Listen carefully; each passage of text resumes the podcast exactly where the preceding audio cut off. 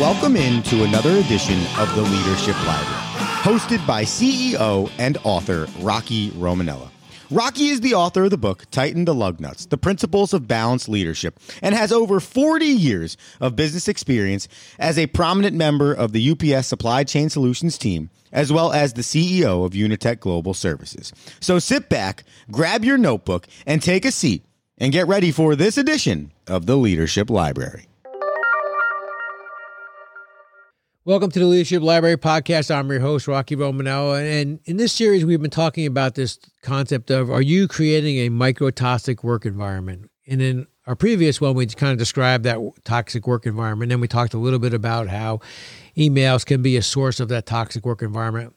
We've talked in, in previous episodes a little bit about this valuing people's personal times, understanding their personal times, and showing them that you care about their personal time.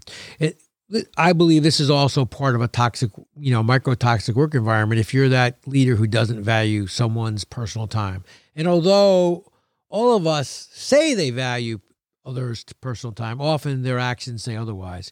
If you are scheduling meeting during off hours or scheduling day of meetings, your actions speak louder than words because people have planned days. Most people have 80, 90% of their day planned with other meetings, other activities, maybe visits with customers, visit with peers inside an organization, other staff functions. And so every time you, as the leader, schedule a day of meeting or a meeting in off hours, you're really obligating them to be at those meetings. And so now their day becomes what their normal day was.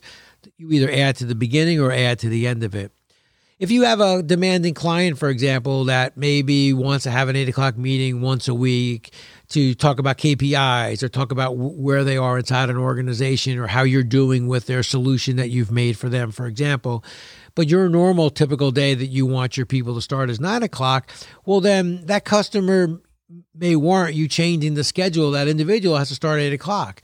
They start at eight, but they may end at four, where someone else may start at nine and end at five make appropriate accommodations for these individuals. They may not, ex- if you say to them, "Hey, look, I know you got to start at eight o'clock every Monday to have that conversation with with that customer. I appreciate you doing it. You know what? Get out of here by four o'clock today. Or if it's virtual, hey, by four o'clock, you know, get off your computer, work computer, and spend time with your family."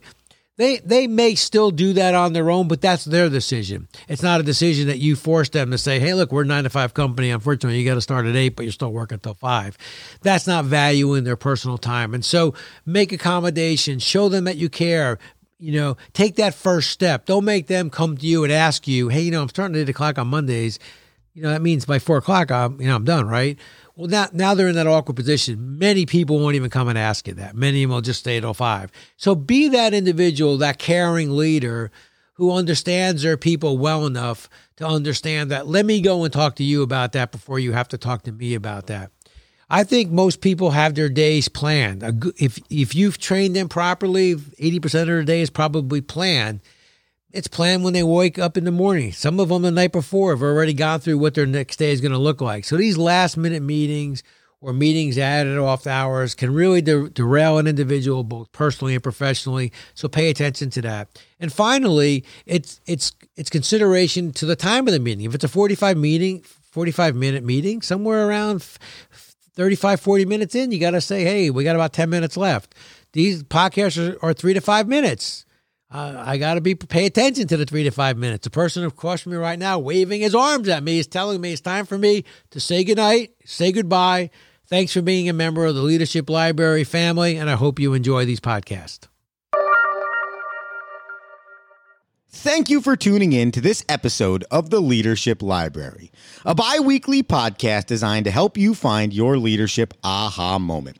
To access Rocky Romanella for consulting, keynote speaking, or training your business, head to tightenthelugnuts.com. You can also head to tightenthelugnuts.com and click the link for Leadership Library to see this episode or every episode recorded by Rocky Romanella in the Leadership Library.